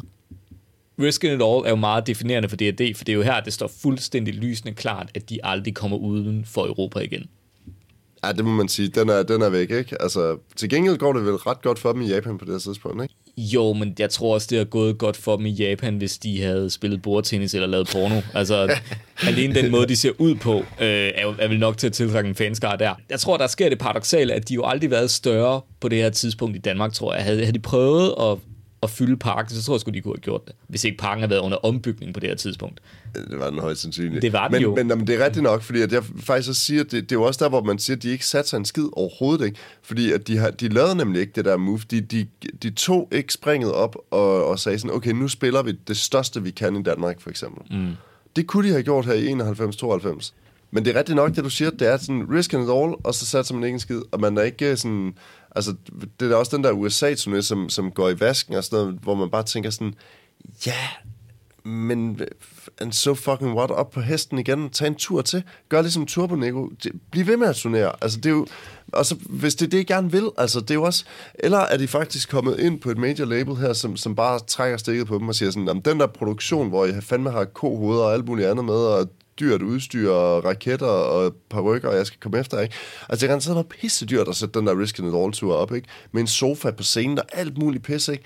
Altså, i stedet for at sige, men okay, første gang i USA, så, nu, så, må, så må I tage en tur til, men uden alt det crap der, og så bare afsted med i en lille bil, ud og køre nogle kilometer, ikke? Og spille collegebyer, øh, og som alle mulige andre bands gør det, ikke? Ja. Men man kan sige, der, der bliver det så også lidt inden der tiden, for på det her tidspunkt, altså i 91-92, altså, der er, der er grunge jo begyndt at, begyndt at overtage. Jo, men øh, så alligevel, så, så er det jo ikke sådan... Altså, jo jo, det er når, hvad er det, Nevermind kommer også i 91, ikke? Og sådan noget, så Jo, det er, jo, det er der omkring, ikke? altså, så, så selvfølgelig er der jo nogle tendenser ude i verden, som, som gør, at, at det bliver svært, men det er vel stadigvæk en del af din anklage, at det er altid alle de andres skyld. Det er jo altså, fuld, det, fuld, men, fuldstændig, men det er fucking ikke Jeg skal lige skyld, til at at, sige det, altså bandets forklaring er, at hvis de skulle have slået igennem, så skulle de, jeg tror jeg citerer enten Jesper og Stig, så skulle vi være flyttet over med affarvet hår og have en nål i armen, øh, og ligesom prøve at leve det igennem. Og det er ligesom DRD's forklaring. Altså, men det er også bare sygt arrogant et eller andet sted, ikke? det er fuldstændig arrogant at sige, at problemet var, at dem, der gerne vil øh, have noget cockrock, de, de synes, der var for meget humor. Dem, der gerne vil være humor, de synes, der var for meget cockrock, så vi satte os imellem to stole, og de var ikke med på joken, hvor man bare kan, igen kan sige, jamen altså, måske I skulle lave et, et produkt, der rammer ned i markedet. Ja, og så kan man selvfølgelig sige, at, at deres pladselskab, eller at de har, eller produceren mm. måske ikke har været stærke nok til så at kunne lure, hvad, hvilke tendenser der var. Jeg vil bare sige i den sammenhæng, at i 91, hvis man har haft en producer, for eksempel fra USA, og ikke bare taget Nick Foss igen, for eksempel. En amerikansk producer i 91 har godt vidst, at der var noget, der hed Sub Pop, for eksempel. Og han har også godt vidst, at Bleach-pladen var begyndt at, at, at mm. gro, og han har også godt vidst, at der var andre bands, øh, hvad fanden ved jeg, Dinosaur mm. Jr., og alle mulige andre, der var på vej fremad, ikke? Og at der var nogle helt nye tendenser øh, i, i undergrunden, ikke? Helt, helt klart. Og det var også måske der, hvor man kan sige, at, at Nick Foss er en god nok producer og sådan nogle ting, men det var måske også været her, at de skulle have taget skridtet, og så være, være flyttet til USA og indspillet lortet der. Ja, Ikke? men, men det er jo lidt det, de gør nogle år senere, men på klassisk D&D-fasong gør de det lidt for sent. Hvis vi spoler frem til, jeg tror, det, må, det er nok været 94, inden pladen udkommer, så får Medley, de sidder for Medley i Danmark, ledelsen får sig et chok. D&D kommer ind og præsenterer materialet, øh, præsenterer deres nye, næsten færdigmixede album, Help Yourself Is. Det er jo slemt nok, at D&D har valgt en anden producer end Nick Foss, for de har det nemlig, de har fundet en øh, engelsk øh, producer bosiddende i Canada. De er indspillet i Canada, og de er gået efter en, øh, en hårdere, en tungere lyd. Og det, de præsenterer formentlig formentlig til at udbryde, meget reelt. Hvor fanden er hitsene henne? I lyder overhovedet ikke som sig selv. Det her, det kan vi ikke sælge ind nogen steder. Ingen kommer til at spille det her i radioen. Altså, jeres fans kommer ikke til at fatte en lyd af, hvad der foregår. Men bandet er helt igennem overbevist om, at de gør det rigtigt. De har sådan lidt nogle år for sent. Det, der startede med, med Ill Will på slutningen af No Fuel, de har valgt at springe fuldstændig ud af skabet og sige, nu er vi et metalband. Fordi Help Yourself is, altså det er jo... Ja, må jeg godt lige komme med en her, ikke? Ja. For øh, omkring 20 år siden øh, kørte der noget på P3, som hed Gramse Spektrum. Og de havde en, øh, en joke med, om Aqua. Kan du huske den? Nej. Hvor at, at han sidder, og så, så siger han, men vi er ikke bare et Barbie-band, vi er meget mere end det. Og så fem år senere, så, så kaster de med slime, og så vi er ikke bare et slime-band, vi er meget mere end det. Og så til sidst, så bliver det et stangtennis-band, ikke? Altså, det, nu er det ikke så sjovt, når jeg gengiver det her, ikke? men det er faktisk lidt sådan, jeg har det med D&D, ikke? hvor det er sådan, nej, vi er ikke et cowpunk-band, vi kan meget mere end det, og så, mm. vi er ikke bare et pudelrock-band, vi kan meget mere end det. Nej, vi er ikke bare Pantera Jam, vi kan meget mere end det, ikke? Ja, det er, det er, det er, så, det er så parodisk, og det er det der med, at nu, nu, har de, nu har de ligesom måttet erkende, vi slår ikke igennem i udlandet, men vi er da i hvert fald store i, i Norden og Europa, men det har de også en eller anden selvmordisk trang til at fuck fuldstændig op ved at udgive det her Help Yourself album, som jo starter ud med altså, jordens mest irriterende guitarlyd. Altså, var det faktisk ikke, at... Øh, var, er der ikke en historie om den der fucking guitar? Jeg tror, det er en Metal Zone 2, han bruger, hvis det var Men var det, ikke, så, var, var det ikke sådan noget med, at han bare havde købt den, og så synes de bare, at lyden var for, for, for vild, fordi han havde stået ved du hvad, og så ved bare sådan, ved du hvad? åh, den skal vi bruge, jeg, den der. Jeg ved præcis, hvad den guitar lyder af. Det lyder af det der bord til tandlægen, du ved, ikke det der, de bruger i starten, men det der, de bruger, når de kommer helt ind på nerven, den der helt hårde lyd, så... Ja. Vel, så lyder den af sådan en, øh, du ved, sådan en, der står på en eller anden efterskole og er 14 år gammel og har sådan lige fået, mm. fået sin første sådan Squire-guitar og pakket den ud, og så har han den der lille bitte komboforstærker, sådan der helt lille sådan O. Jensen komboforstærker, og så har han bare cranket helt lortet mod øst, fordi at han gerne vil, nu skal det fandme lyde af rock, ikke? Det, mm. det er sådan, det lyder. Det er er fandme en frygtelig lyd. Og den fortsætter gennem hele sangen. Det er ikke, bare, ikke engang bare noget, han bruger i introen. Altså, det, det fortsætter hele vejen igennem. Og hele pladen er jo... Altså, har man været en bunderøv for Randers, der synes, at No Fuel, den var pissefed, og Risk It All, der var også sådan der Love and a Half, og der var fandme nogle fede fage, eller nogle fede koncerter. Fedt Love and a Half, der man også kan spille den sammen med damen. Så man lige holde den lidt om skuldrene, og det, så det er bare totalt romantisk, ikke? Ja, lige præcis. Ja. Og, og, så, og, så, og så hører man det der, jeg, jeg kan også godt huske, at da pladen udkom, jeg, jeg var jo sådan, ja, vi skal ned og købe den, øh, den nye D&D-plade. Mine forældre var sådan lidt, ah, det kan godt være, vi lige skal... ja, de, de købte den så alligevel. Altså, jeg, jeg æder med med at høre det Help Yourself's øh, album mange gange. Nu er jeg selvfølgelig også en heavy dreng, ikke? Altså, og, og jeg må faktisk sige, at når jeg sådan lige genlytter det igen, så vil jeg sige, at den der, den står ud som en af de bedste D&D-plader. Og det kan godt være, at nu vi snakkede sammen, før vi, før vi lavede det her, og der kom jeg til at sige et eller andet med, at, at det er jo lyder som Danmarks svar på Pantera, ikke? Altså, og at, øh, at de virkelig sådan søger den der meget, meget sådan komprimeret, mættet lyd på den her, ikke? Der er jo intet øh, sådan frekvensspekter, der ikke er fuldstændig makset ud på den her plade. Ikke? Den står mm. ret skarpt, det må ja, man jo give den. Nå, det er en, og, øh, og den står højt i mixet også. Og sådan noget, ikke? Det er en DAD-plade at være, der er den med, med få undtagelser, så er den, den forholdsvis helt støbt.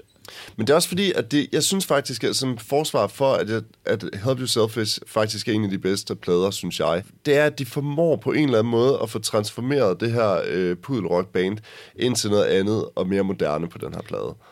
Og det, det indvarsler selvfølgelig også en måske mere sådan kalkuleret DAD-stil, øh, øh, som, som, bliver, som bliver så udrullet på Sympatico-pladen, øh, og som, som i virkeligheden har fulgt dem lige siden, ikke? hvor de i langt højere grad accepterer den øh, tilstand, der hedder, at øh, de kan spille øh, de bestemte, øh, altså de kan mm. spille de samme festivaler år efter år, jo, jo, det, og de kan spille grøn koncert hver femte år, det, de kan det, spille det, det, det der, det, det, der, det, det, det her, de virkelig... Uden at de behøver at skulle vokse eller det, udvikle Det er her, de rammer det tyske mark. Altså, det er det, de manifesterer sig ligesom på to tidspunkter. Der er her omkring nu, hvor de finder ud af, at de skal spille nogle... Øh, nogle venues, der slutter på Halle nede i Tyskland. Ja. Og så det andet tidspunkt, det kommer vi til i del 2, når vi skal snakke om Wigwam-turen. Det er der, de finder ud af, at øh, at de ikke skal revolutionere noget som helst. Men, men der, hvor, hvor man bliver loren ved hele deres Help Yourself-proces, øh, projekt, det er jo, da de skal indspille Sympatico, fordi der sker jo det, som Medley ganske rigtigt har forudset, den får ingen airplay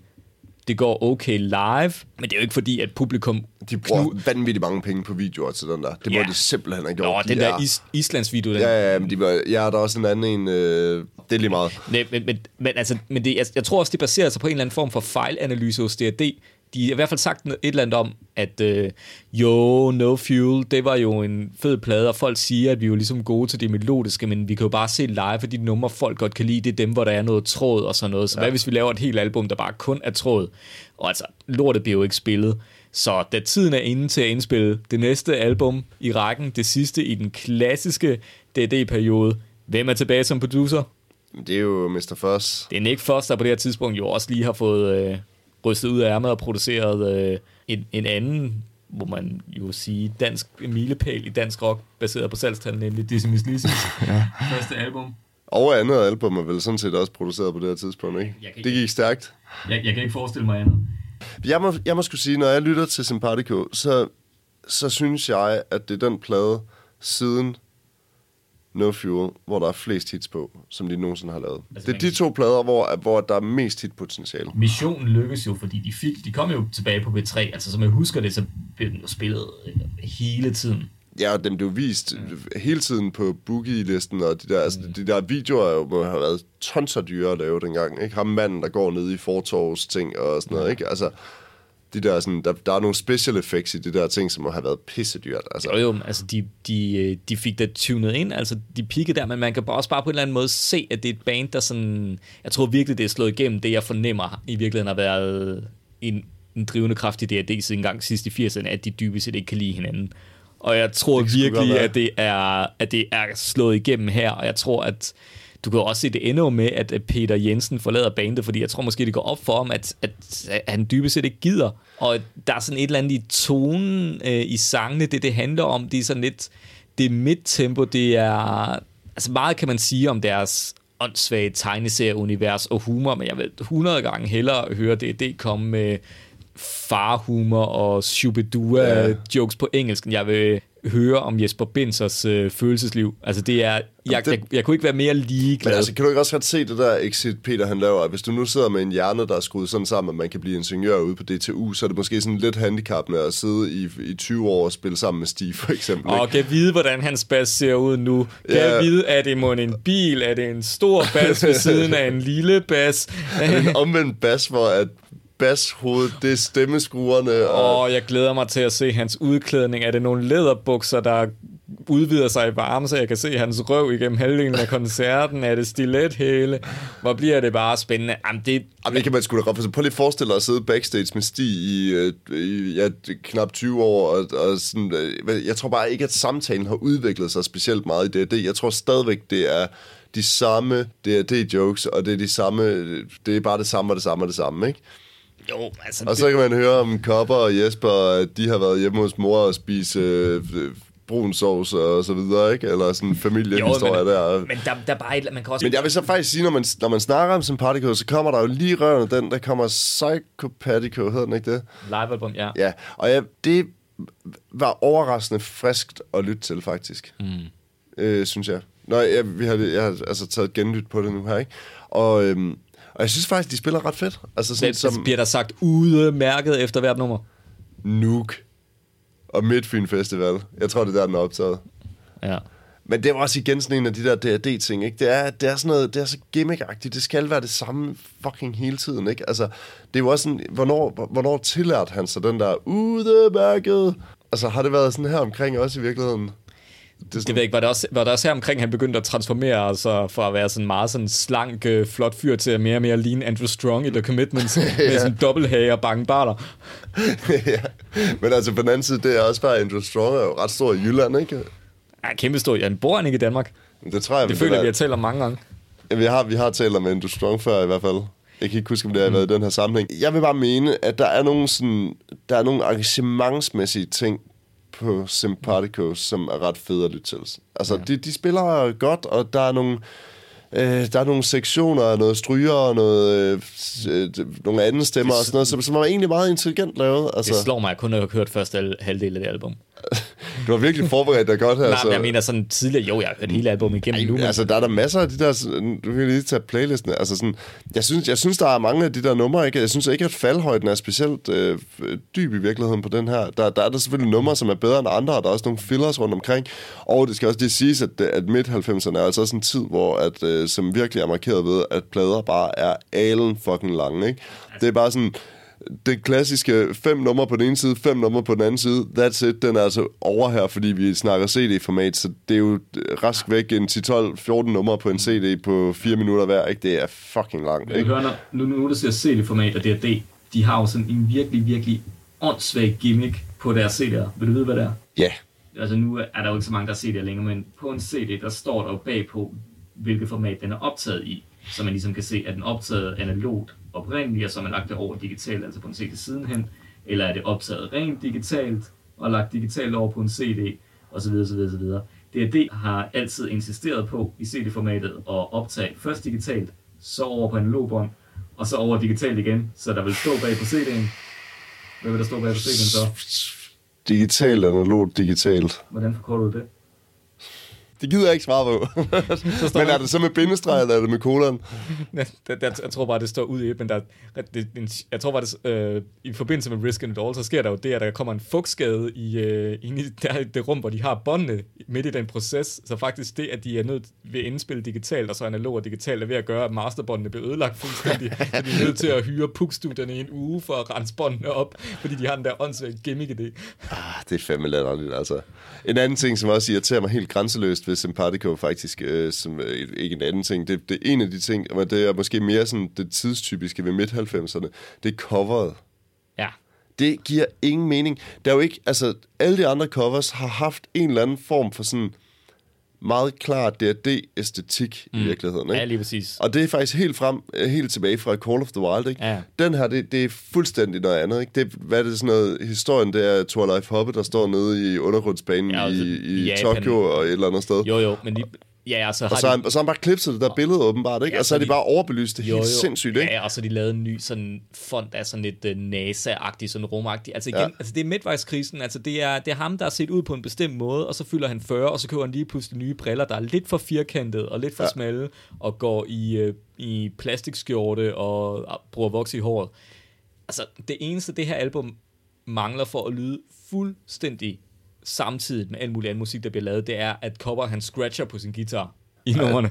det er jo aldrig hørt før på det her tidspunkt. Nej, men altså, det, han, han gør det ikke, men jeg vil ønske, at han gjorde det, fordi den der talkbox-effekt, der er i Empty Heads, altså et eller andet sted er det jo bare et Help Yourself nummer, men det, det bliver lagt på, det er bare, at man tænker, det er sådan lidt nu prøver det, det at være moderne. Mås- måske var det, der var, der var bare et eller andet, der ikke harmonerer med mig og, og Sympatico. Men jeg tror, altså det, det jeg også synes, der, der virkelig slår mig med Sympatico, og det der med, sådan, som vi snakker om, at de virkelig skifter ham hele tiden, ikke? Det er nemlig det der med, at de kommer fra Help Yourself, som er den her meget, meget sådan tunge, øh, meget amerikanske lyd. Det er meget Pantera-inspireret øh, i virkeligheden, ikke? Sådan Pantera Light. Øh, til at de lige pludselig går over i sådan en, hvad jeg vil sige, måske mere sådan Britpop-agtig lyd i virkeligheden. Altså sådan, øh, yeah. det, det bliver meget mere sådan, øh, det lyder mere som Oasis. Det kunne lige så godt være sådan en lidt, en lidt hårdere udgave af Oasis i virkeligheden. Ikke? Øh, så det er også det der med, sådan, at de prøver at følge med nogle strømninger, frem for selv at være med til at prøve at skabe noget. Måske jo, sådan jo. groft sige. Ikke? Jo. Altså, og det har de, de har til gengæld også været gode til så at hægte sig på, når der så har været noget, ikke? Ja. Men, men det er måske også noget nyt. Altså, man kan sige, rent musikalsk og berettigelsesmæssigt, så er de jo lidt begyndt at få det hvide snit her. Og det er måske i virkeligheden også her, at, at min sag ligesom slutter. Her slutter anklageskriftet, fordi at alt det der, der er irriteret en ved DRD, det begynder så småt at høre op. Fordi de har set, at de ikke er klogere end alle mulige andre, eller bedre end alle mulige andre bands i verden. De er ikke federe end alle mulige andre bands i verden. De er et band med begrænsede evner, øh, med et øh, trofast, men begrænset publikum. Virkelig her mit anklageskrift slutter. Jeg ved ikke, om mm. forsvar har noget til for.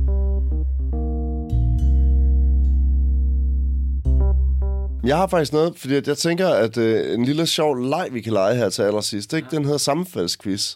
Fordi at den virkelig snakker meget op til, hvad det, op til det her indspilling den her episode, fordi vi godt vidste, at det her det ville komme til at, at blive et langt afsnit. Ikke? Men det vi faktisk har snakket meget lidt om, det er, øh, hvilket nummer vi godt kan lide. Fordi vi har snakket rigtig meget om numre, vi ikke kan lide. Og, øh, og det er selvfølgelig rigtig nemt på sådan noget som Call of the Wild at, at, at tage et par numre ud, der virkelig er, er meget, meget rædderlige. Ikke? Så det, jeg har bedt Kristoffer om, det er, at øh, han skal... Nu, nu tager vi simpelthen de her første plader, eller frem til med Sympatico, og så, så nævner vi bare lige, vi behøver ikke at sådan gå, i, gå i detaljer med det, men vi nævner bare lige, hvad det er for nogle numre, et eller to numre fra hver plade, som vi godt kan lide. Og så kan vi se, om der overhovedet faktisk er nogen sammenfald, eller hvordan vi egentlig sådan, øh, lytter til det her band, hvad det er, vi drager frem som noget af det fede. Så jeg vil høre Call of the Wild. Hvad skal man høre på den plade? Hvilket et eller to numre skal man høre? Jamen altså, hvis man skal høre to numre, fordi at de, at de er gode, og de har et eller andet, som i hvert fald vil kunne pusses frem med måske lidt flere ressourcer osv., så, videre, så vil jeg sige, titelnummeret Call of the Wild, synes jeg inden for på sine præmisser, at, at et fint nummer. Meget sådan effektfuldt, vil jeg sige, øh, som nummer to, Riding with Sue, fordi at den liveudgave, der er på den opsamling, der hedder Good Clean Family Entertainment You Can Trust, faktisk rigtig fed. Det er et nummer, hvor Stig jo synger. Ja. Og jeg, jeg, jeg synes faktisk lige præcis, det live-nummer, det, det, det, det er sgu et fedt, fedt, uh, fedt optempo-nummer. Studieversionen er, er noget skrabet, men det, det tænker jeg, at man godt må se uh, lidt henover her. Altså, jeg, vil jeg er enig med den første, Call of the Wild. Den, det er også den, jeg har skrevet her, øh, fordi jeg synes, det, det er sgu faktisk meget fedt skrevet. Mm. Men så har jeg min nummer to, og den er selvfølgelig lidt kontroversiel, fordi vi har svinet nummeret helt vildt meget lige i starten af den her podcast, og det er Counting the Cattle. Nej. Jeg synes, man skal, jamen, jeg Nej. synes, jeg synes, man skal høre det, fordi at det, det er der, hvor at det, det er det, der gør, at D&D er så fucking udknaldet, som det er. Og det er jo også det, der gør, at vi et eller andet sted har en kærlighed til det her band. Det er jo fordi, at de har kunne lave sådan nogle gimmick ting, som er helt smadret, ikke? Men og derfor, derfor, det er ikke fordi, det er det bedste nummer eller sådan noget, men jeg synes, man skal høre det, hvis det er, Og, du skal tage og, to og, og, numre og, derfra. og, hvis, og hvis man kan lide det, så, Så så synes jeg, man- man skal så- høre det band, der hedder Cartoons, fordi de har Ja. lavet hele plader, der lyder fuldstændig som Counting the Cattle, og de spiller også på oversize instrumenter, ligesom Stig, så måske man i virkeligheden bare skulle høre Cartoons, i stedet for at høre det. Det kan du selvfølgelig have en rigtig god pointe i, men jeg, men jeg vil stadigvæk holde fast i, at jeg synes, man skal høre Counting the Cattle. Hvis nu vi hopper videre til Draws Circle, hvad er det så for et eller to numre, man skal høre der? Altså, på Draws Circle Ja, den er selvfølgelig hardcore, ikke fordi at det er... jeg, der, jeg, har, jeg har et nummer, okay. og det er Ride My Train, fordi det er det eneste nogenlunde hele støbte nummer på pladen, Ja. og det er faktisk, det er på en eller anden måde Volbeat 20 år før Volbeat. Det kan du selvfølgelig have ret i. Og ja. Den har jeg faktisk ikke engang, jeg har, faktisk- den har jeg faktisk ikke givet en tanke, Og- på, som, som, men det er et interessant bud. Og, og, altså rent, rent imagemæssigt, så er det jo også et af de få numre, der rent faktisk har en titel, som tror jeg vil sælge det der poolrock-segment, de jo burde have gået hardcore efter allerede der. Ja, det er selvfølgelig rigtigt. Jeg, jeg øh, vil faktisk sige, at, øh, at Isn't That Wild er det nummer, man skal høre herfra. Og så vil jeg så også mene, at man skal høre Horse With No Name, mest fordi det er bare et godt nummer, og fordi det måske også sådan lidt, det- det står ud, hvordan en rigtig, et rigtig country duo skriver gode countries nummer, ikke? Altså, det er et, bare et godt nummer, men det er selvfølgelig også en, et cover. Så, men jeg vil nok holde på, at det er Isn't That Wild. Der, der er det bedste nummer for den her plade. Man kan sige, jeg, jeg kan godt se, at det kunne være et godt nummer, men det, altså, jeg, jeg synes virkelig, at den der meget skrabede produktion arbejder imod nummeret. Men det gør det også. Altså, jeg synes også, den er svær, fordi jeg synes virkelig ikke, det er en særlig god plade. Altså, det, det er virkelig svært at, at finde et highlight herfra, ikke? Det er svært. At tænke på at, have- at have været den, der har siddet og lyttet det her igennem, og så ikke skulle vælge en single, for eksempel. Jamen, ved du, hvad den første single var? Var det ikke sådan That Wild? Det kan godt være, så tror jeg faktisk, så måske anden single var Horse, Horse With No Name. hvilket, hvilket jeg synes er ret stenet, ikke? Fordi altså, jo, det, det er et godt nummer originalt og så videre, og det kan måske godt passe ind på pladen, men det er jo ikke som man siger, man forestiller sig det, at det spille et uh, live gig et eller andet i Esbjerg, og så siger de, og så, så, så smider de lige uh, Horse With No Name et eller andet sted i Nej, men sættet. den kan jo faktisk noget, som for eksempel Pantera har også gjort det der med at lave en coverversion, som ligger meget, meget, meget tæt op af, op af originalen, ikke? Altså, det er Planet uh, Caravan Ja, ja. på, hvad fanden er det? Det er, vel, det er vel fordi deres fans skal have, have en passage, hvor de lige kan sidde og koncentrere sig om at mixe den næste joint, ikke? Jo, jo, fuldstændig, men, men, men man må så sige, at jeg synes faktisk, det er en et ret fin version, Pantera har lavet alt andet lige, ikke? Altså, den er true mod både original, og så kan man selvfølgelig sige, hvorfor hører man så ikke bare den i stedet for, ikke? Fordi at, det kunne man lige så godt, ikke? Altså, nå, lad det nu ligge. Hvis vi går over til No Fuel, der er jeg meget spændt på, hvad du hiver frem. Ja, men altså, hvad, hvad kan man sige sådan rent kvalitetsmæssigt? Altså, der er jo ingen tvivl om, at uh, Slim My Day Away er, er et godt nummer, der er en grund til, at det er et stort hit og så videre, men det er ikke de to numre, jeg har taget med. Jeg har taget to ja. numre, øh, der kommer lige i røven af hinanden, og man kunne også hæve, at de sådan lyder meget ens, men jeg synes bare, det er dem, der stikker ud af forskellige årsager. Det er Girl Nation, og det er Loss of the Atlas. Det er sådan en popdreng, mand. Og det er fordi, altså Girl Nation synes jeg, som, som nummer set, altså titlen, selvom teksten ikke er specielt sjovfuld, så har titlen alligevel et eller andet high concept, hvor man kan høre, man kan kigge på titlen og kigge på bandet og sige, det her det er pudelrock, ja tak, og der er den der, det der melodiske øh, slutning og omkvædet og så videre, det, det fungerer øh, rent kommercielt. Ja. Og så Lots of the Atlas, altså, det, det er fordi, at man ved, at den jo handler om et eller andet syre LSD-trip, Jesper og Stig har taget på et tidspunkt, hvor de øh, tager syre og tager ud til et eller andet kraftværk et sted i København og tager hjem igen og spiller Scrabble, men øh, Stig synes, at terningerne er alt for store, og så råder han rundt på gulvet i, i to timer og så videre. Altså det, det der med, at sangen handler om, at de har taget, de har taget hårde stoffer, og der, der, der er bare et eller andet ved den. Jeg, jeg kan ikke Okay, forklare jamen, det. det, jamen det, det er overhovedet ikke dem, jeg har taget. Kan du gætte, hvad for den to, jeg har taget? Du har taget øh, Ill Will og Slim My Day Away. Nej, nej, jeg har dig. Jeg har taget ZTMI og Jihad. Og jeg synes, ZTMI er helt berettet. Jeg er lidt mere i tvivl med Jihad faktisk, nu er der lige ser det Hedder den, hedder den CCMI eller ZCMI? Nej, ZTMI, undskyld, ja. Eller CCMI? Jamen, jeg er oprindeligt i tvivl, fordi man Z kan jo godt udtales sige. Nej, den hedder Z, ZTMI, I'm that high flying guy, ikke? Jo, men, men, de ZTMI. hedder CC, men de hedder CC Top, de hedder ikke ZZ Top. Ja, men altså, Jeg er med på, at Jesper synger ZCMI. det kan da godt være, du har ret. CCMI, det giver ikke nogen mening. Nå, det er også, jeg tror heller ikke, den der titel er til Ja. for, at det skal give mening. Men jeg synes, det er fedt nummer, fordi at, øh, at det, det er meget kontant. Altså, der er ikke et super langt indløb og sådan noget. Den, den er bare... Den er bare Det er virkelig sådan, uh, Isn't That Wild burde lyde. Ja, det kan man... Jo, det kan, det kan, man, jo, det kan du faktisk godt have- have ret i. Altså, det, det har samme funktion på pladen, og det er en hurtig, det er en quickie, det er det, er det der lille, det er det der lille intermezzo, der bare er sådan lidt knaldet ud, men, men ret hurtigt overstået. Og så synes jeg bare, at Jihad, det er et rigtig godt nummer. Det, er ikke Det du velskrevet. fandme ikke skrevet af. Ved, ved du, hvad D&D kaldte No Fuel-turen, indtil nogen fik det stoppet? Nej. Kill Rusty Tour. det, ja, ja, ja. De fik trykt øh, flyers og det hele, Shit, så de er nødt til at undskylde. det, det er jo totalt spinal tap, det der, altså.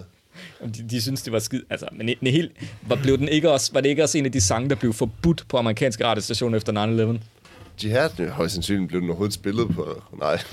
Men øh, hvis vi så hopper op til katastrofen Risk and All, Åh, oh, altså jeg er fristet til at sige, at jeg kun øh, ville tage et nummer med, men jeg har alligevel taget to numre med, og det tror jeg simpelthen handler om, at, at jeg har hørt det så meget som barn. Men jeg har taget Grow Up Pay, fordi at, øh, jeg synes, at som nummer set, så, så er det sgu ret godt skrevet. Og så har jeg Disneyland Law, eller D-Law med, fordi at det er, dem, det er bare en af dem, der stikker ud, når jeg sådan lige tænker på Risk and All. vil du høre, hvad jeg har? Ja, Jeg har øh, D-Law som den første, og så har jeg Grow Up Pay som nummer to. Så der var Og vi det enige. fuldstændig enig. Ja, øh, og ja, det er de samme, hvad hedder det, øh, det er de samme argumenter i virkeligheden. At øh, jeg synes, at Grow Up Here er faktisk øh, udmærket skrevet, og D-Law var det, som jeg, måske det nummer, jeg i virkeligheden husker bedst fra den plade. Ja. Hvad så med Pantera og Jam? Åh, oh, jamen, der vil jeg lige indskyde. Jeg så faktisk uh, D&D live uh, på den uh, turné til Grøn Koncert i Herning i 1995. Det var der var fyldt med bungee jump og, og puslige øh, hoppeborg og sådan noget. Fuldstændig også sindssygt at, at, at have taget sit 10-årige barn med til det, men det må man give mine forældre, det gjorde de. Stod høfligt i baggrunden, mens jeg stod foran og headbangede sikkert. Mit favoritnummer på dem er Are We All Alive Here? Igen, fordi jeg, hus- jeg husker den fra det der koncert, som en af dem, altså, der er det ikke bare Knacks Jam? Altså, det, det, er vi, hey, er vi i liv, ja, eller det, hvad? det, er, jo- det er jo så det, jeg tænker, og nu er det jo nærmest en en-til-en kopi af det, det sang, der hedder Ja. Er vi i live, eller hvad, men, men jeg synes, det er et af de få numre på den plade, der har sådan lidt melodisk touch, hvor jeg tænker, hvis... Øh, den kunne faktisk godt være på Sympatico, apropos det. Ja, det, det kunne den nok godt. Øh, og, så, og så tror jeg, at nummer to, det er Written in Water, fordi at det er, tror jeg, der de kommer bedst igennem med deres nye vision for bandet. Jeg er faktisk øh, jeg er enig i Written in Water, men det nummer, der for mig stikker mest ud, og det handler faktisk om groove, mm. øh, fordi det her, jeg føler, at de formår at, at groove for mm. første gang nogensinde måske, det er Naked But Still Stripping. Har også godt bud, den havde jeg også op at vende. Det er, den, jeg synes, den kan et eller andet, og det er, undrer mig helt vildt meget, at den ligger nede som nummer 10 mm. eller sådan et eller andet på den der trackliste, fordi, altså igen, vi snakker jo CD-format, så det er jo ikke det der med, at man går hen og vender sine plader, så er der ligesom en ny start på B-siden. Mm. Det er altså, man skal fandme lytte meget igennem, for man kommer ned til track 10 alligevel, ikke? Altså hvis du bare tager sådan, altså hvis man bare tager et lyt på den, ikke? Ja, ja. Altså der, chancen for, at dit publikum har stemplet ud allerede der, er jo ja, kæmpe Are stor. We? All Alive Here hvis man synes, det er et godt nummer, ligger jo også sidst på pladen. Altså. Det er ret vildt, ikke? Altså, ja. selvfølgelig er det jo, man kan jo sige, du kan også bare gå hen og så skippe over, men det, det gør man jo ikke på samme når, måde. Når man altså. tænker på, hvilke lortenummer, der ligger midt i den plade, så som Candid eller... Candid, det er fandme dårligt. Ja. Det, er, ej, det, er det lyder som det som et nummer. Ja, det er faktisk ikke engang løgn. Men der er også mange af de der numre, som er enormt, som lyder rigtig, rigtig ens. De har ligesom fundet den der guld over, øh, som alle sammen lidt lyder som Candid, ikke? Altså, nå. Nej, men, men jeg vil lige uh, tilføje med Naked Still Stripping. Jeg tror også, uh, jeg kan faktisk godt se det. Også det der med, at de rammer lidt den der sådan dystre noget socialrealisme. Oprindeligt skulle den jo hedde Star People, og single cover skulle have været et nærbillede af en endetarm. Det, altså, now det lyder, talking, lyder meget altså, som Stis idé, vil jeg sige. Det må man sige. Altså Stis endetarms åbning, eller... Altså, det vil, det vil være den, øh, den, der så pænest ud. Den, der sidste, sidste på pladen. ja. Nå, sidste plade som Partico. Jamen, jeg tager det eneste nummer, jeg, jeg kan huske. Altså, jeg kan godt huske flere af dem. Øh, det eneste nummer, jeg synes er godt på sin Partico, det er Cloudy Hours. Ja, og det jeg, må, jeg er faktisk enig. Jeg har også Cloudy Hours øh, skrevet på, men så har jeg faktisk også Mad Days på, for jeg synes, det er en fed ballade.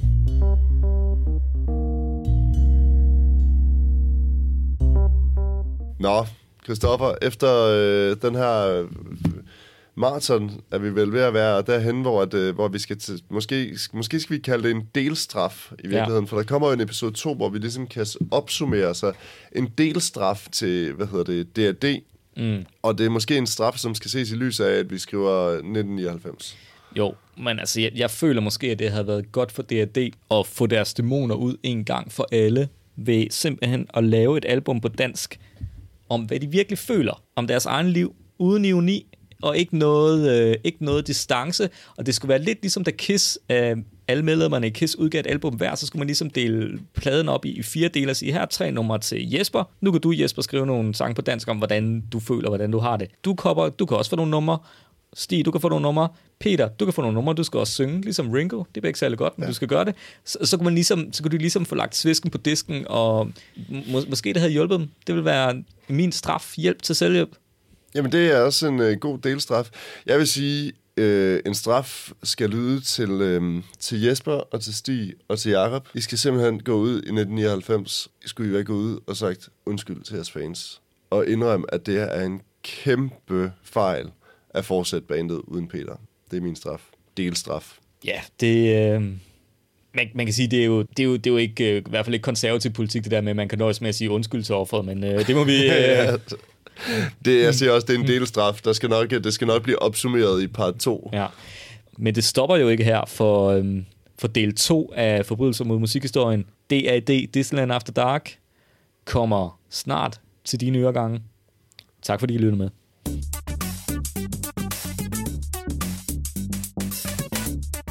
Du har lyttet til Forbrydelser mod musikhistorien. Du finder os i iTunes, på Spotify og på Facebook, hvor du passende kan give os ret eller belære os om alt det, vi ikke forstår. Intet er heldigt, heller ikke på Facebook.